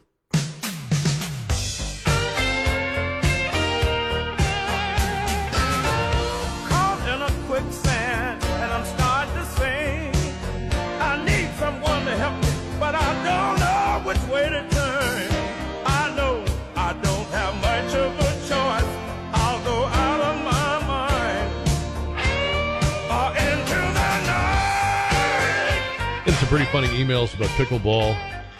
Uh, this guy says I'm an ageist.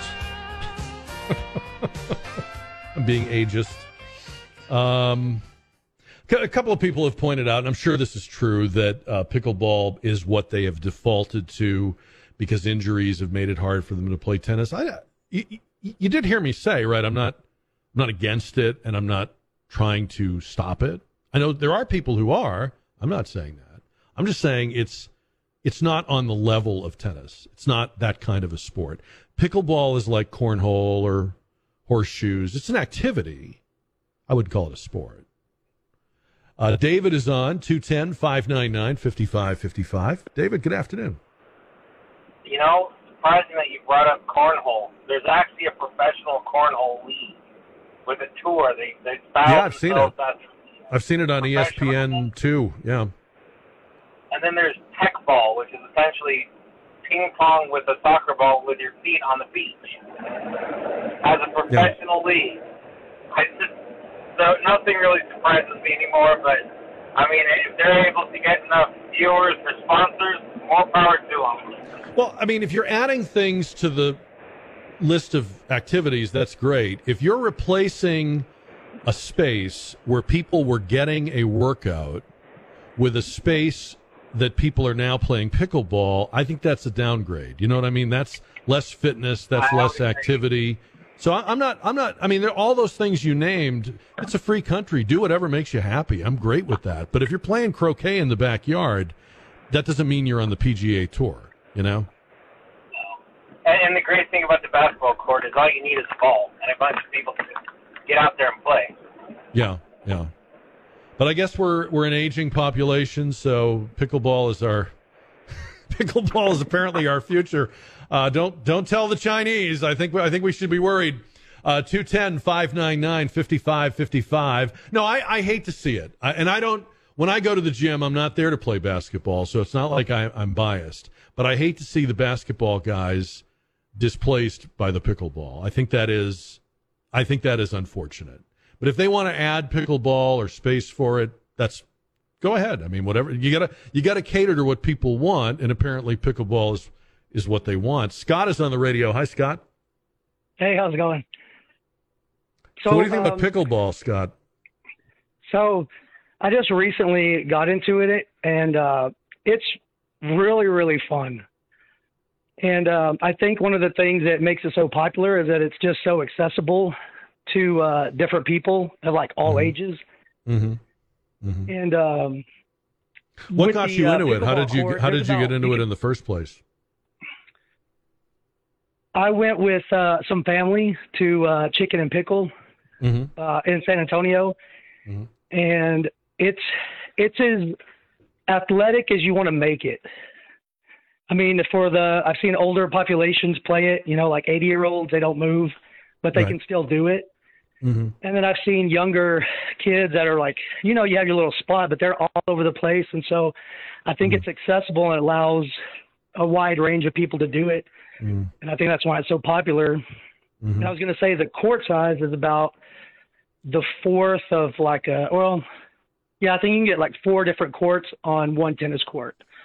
Yeah. And so you don't think I though know. That if we're painting really over tennis a lot of courts, if we're if we're replacing tennis courts with pickleball courts, that is definitely a fitness downgrade, isn't it? Possibly, but like I said, there's some people there. There's some people that if you got up there and, I mean, it's fast paced for the higher level people. It is really, really fast paced, and you Well, have come on, to Scott. have. It's a wiffle ball. It, can, it doesn't go that fast. I, I- mean, I played all my life with a playing- wiffle ball. you probably play with probably, I don't know, like ten feet maybe across from each other, and they're hitting it as hard as they possibly can. Uh, it's for the higher level people. I mean, it is. Mm. It's I don't know. You have to be pretty athletic, have a lot of hand-eye coordination for it. I'm not like that, but I've seen Mm-hmm. people do that. May- Maybe I haven't. Maybe I haven't seen it played the way you have, but uh, the the games I've seen are not are not uh, are not that fast. I haven't seen anybody like dive for it or anything. But uh, but hey, I'm whatever people have you know want to do the, that they have fun. I'm always uh, in favor of that. I'm all good with that. Look, if you're if you're doing nothing, okay, if you're doing nothing, if you're sitting on the couch and you're watching the tube and you're doing nothing, then pickleball's great. I mean, you're moving around, you're up, you're standing up. That's all good. What I'm saying is, and what people have started to notice is when you look around the country, it, the um, this activity, I can't even call it a sport. This activity is taking over space that was for like basketball or half court basketball or tennis. Now, if there just aren't people playing those anymore, then that's, you know, that's evolution. But if we're actually like driving the basketball players away and we're telling the tennis players, say, too, too bad, tough luck, that to me, that's a fitness downgrade. That's not as athletic. That's not as much of a workout. That's all I'm saying. I mean, backyard games are fun. We should have them. But and, and I know there's professional everything. There's professional badminton. There's prof- there's profession. There's probably there's probably professional you know uh, checker playing. I'm sure, but but they're not all the same. That's all I'm saying. Roger is on the radio on KTSA Jack Riccardi show. Hi, Roger. Hey, how y'all doing? Good. Uh, I uh, moved to Bainbridge Island in 1988. I was a nuclear submarine officer, and one of the guys on my block had built a pickleball court, and that's where it started in Bainbridge Island, which was across. It's across a ferry ride across from Seattle, back in like '65 or so, and these three dads were looking for something for their kids to do. Mm-hmm. And one and one of them had a dog named Pickle. He used to chase Mhm. the ball around, and that's where the name came from. Right. But um, and we started playing it. And I was a pretty good basketball player, and it's a real quick cut kind of um, mini tennis kind of. Thing. I mean, it's not. It's not like tennis. Mm, Wait a minute, Roger. Hold on. You had me until you said it's kind of like quick cut tennis. No, no, it's not. Well, if it is, have you have you if you've seen people play it at a at a fairly decent level, it yeah, it is it is a good sport to hold a beer in one hand with. I'll, I'll give you that. but but but you still have to you still have to move around, and if you people can lob well and things like Yeah. that, it's Yeah. on a smaller Yeah. space, but it's it's a lot of movement. So Um, But, uh, it, it's not as much of a workout as the sports. It's it's not as much of a workout as the sports it's replacing. That's that's my point. oh, I'd agree. I'd agree. I, and our tennis courts where we live now, they took one of the courts and cut it up in, into somebody said four pickleball things, and they're they're pretty uh, booked most of the time. Yeah. So No, it's very hot right now. It's very hot right now. Let's Yeah. let's hope people get it out of their system and get back to tennis. But uh, it, it's it's well beyond, but it's well beyond cornhole and things like that. You actually have to move. You have to have a good throw. You can whack the Y- ball. y- maybe hard. I, I've seen I've seen uh, people stand pretty stationary, and it, it doesn't look like it doesn't look like it's. I, I wouldn't compare it to tennis, but um, No, I- yeah, you I got to move I with cornhole, don't you? Don't you have to bend over and pick up your your uh, you know your uh, beanbag afterwards? Yeah, and your beer, and your beer, And your beer. That's right. That's right. There you go. All right, Roger, thank you. 210 599 5555. Yeah, I mean, it's it, the, the, the crux of it is if we were just adding something that people that couldn't get into tennis could do, like, oh, I'm, I'm I can't play tennis. I, I'm not in the physical shape, or I have bad knees or bad ankles, so we're going to have this thing over here. Th- that would be one thing. What people are noticing, and I've noticed it too, is it's it's displacing sports. That if we're already a, a society that's falling out of shape, if we're already a society with increasing amounts of overweight and bad health habits and the effects of that, it just it, it almost like kind of like symbolizes where we're going. You know, like I I think of that movie Wall E, you know, that that Pixar movie where the people have forgotten how to walk and they're just in those chairs all the time. It seems like pickleball is a is a step on that journey. That's all I'm saying. That's that's that's my only point. Uh, Pam is on KTSA. Hi, Pam. Hi, how are you? I just wanted to let you know I had the exact same impression you do. We were traveling, we saw these people playing the silly game called pickleball, and we were like, well, that looks goofy and and low grade and not much of a workout. Um, so I would suggest you go to one of the local pickleball places in San Antonio. Ask if you can play a game with 3.0 or 3.5 players, and they will. You'll be amazed, and you Mm. may change your mind about pickleball. But I'm not. off. Yeah, I, I I've Yeah, already made up my mind, Pam. I've already made up my mind, but I, I I appreciate what you're trying to do, and I and I'm not. Yeah, I hope you understand. I'm not trying to prevent anybody from playing it. So, well, I'm right right now driving by an abandoned tennis court. So, got Yeah. weeds coming up, cracked Yeah. pavement. So, Yeah. anyway, I'm just saying I had the exact same impression you did until I tried it, and it's sort of like doing a triple salchow in ice skating. It looks kind of easy when you give it try. Uh, first, the guy says it's like tennis, and now you're saying it's like doing a triple salchow in figure skating. I Pam, come on, it's- Pam. It's a lot. Uh, it's a lot more than it looks. I, I'm I'm just saying, and Okay. I would, yeah. If and I'm guessing if you go in with three five players that are ten or twenty years older, or 4.0 players, if you want to try that, that's how they're rated. Give it a try, and then you know, Mhm. get back to us. Let us know how it Mm. went. Yeah, I'll get right on that. All righty. Thank you. All right, Pam. Thank you. Um, Elvis is on KTSA. Hi, Elvis. Howdy. I see a lot of abandoned tennis courts, and I see some uh, basketball courts that aren't even being used. Yeah, And the one thing yeah. I haven't heard about any pickleball uh, tournaments, I haven't heard of any shootings at pickleball tournaments like I do at every other basketball. Well, that, that's a good argument for it. Yeah, it, it doesn't have violence associated with it. That's that's true. That's a good argument. No, that's about it. So I'll, I'll take Yeah. the pickleball. So let's get the kids into pickleball.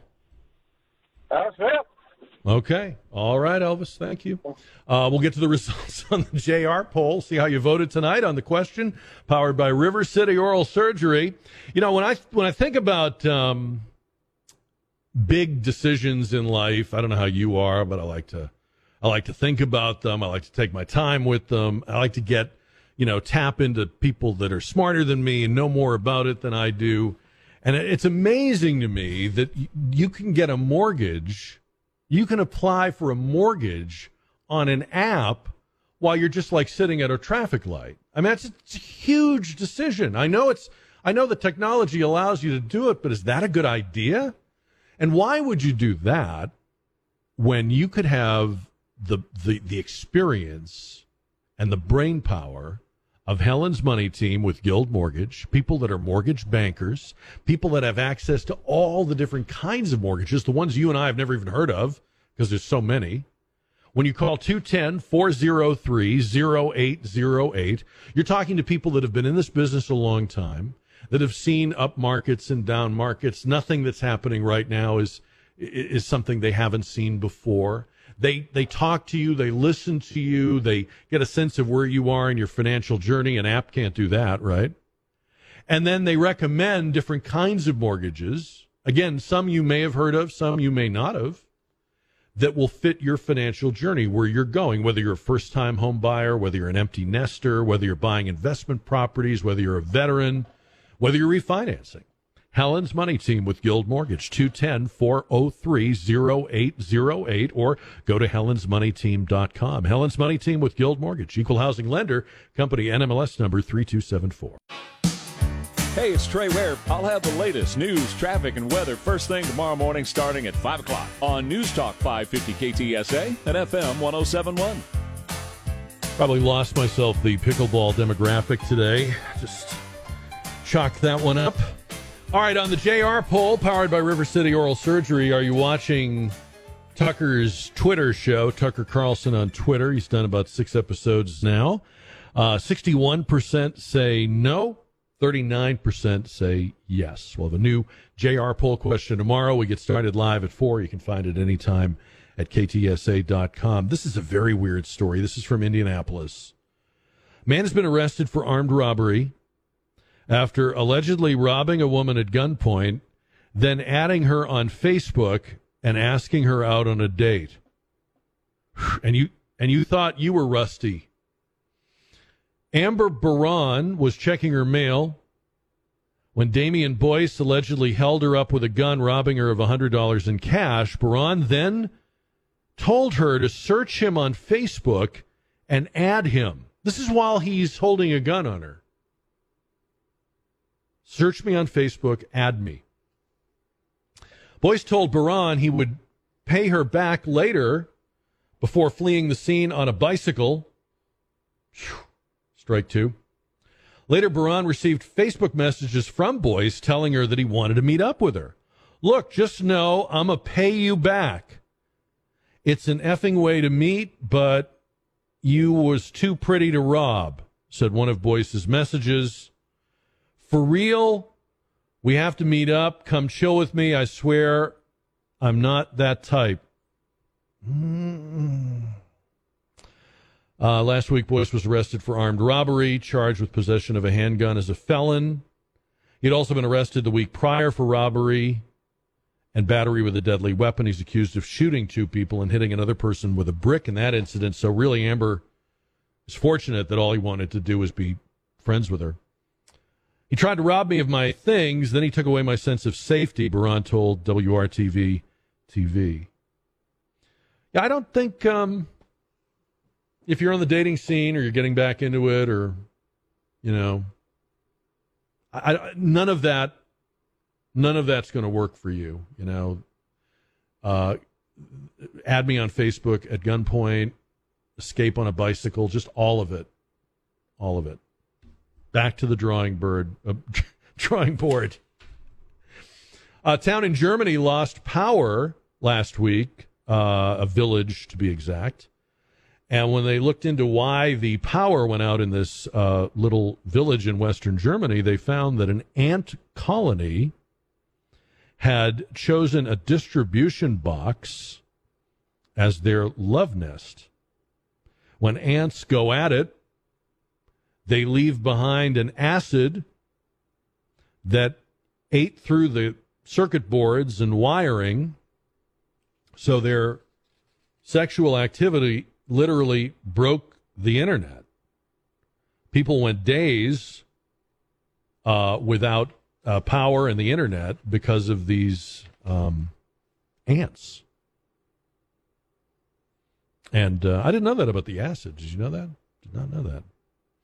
Um, the ants' typical mating period is in spring, but they think the ants were attracted by the temperature and the enclosed nature of the junction box. So that's what caused that to happen. Um, it also defended them against natural enemies. They were safe in their love nest from would-be ant predators or you know other other people that would have scolded them. So yeah, I mean that's one more thing to worry about in this world. Um, tomorrow we're live starting at four, and don't forget you can get our show as an on-demand podcast. You can listen anytime, anywhere. Just look for the Jack Riccardi Show at ktsa.com or anywhere you like to get your other podcasts.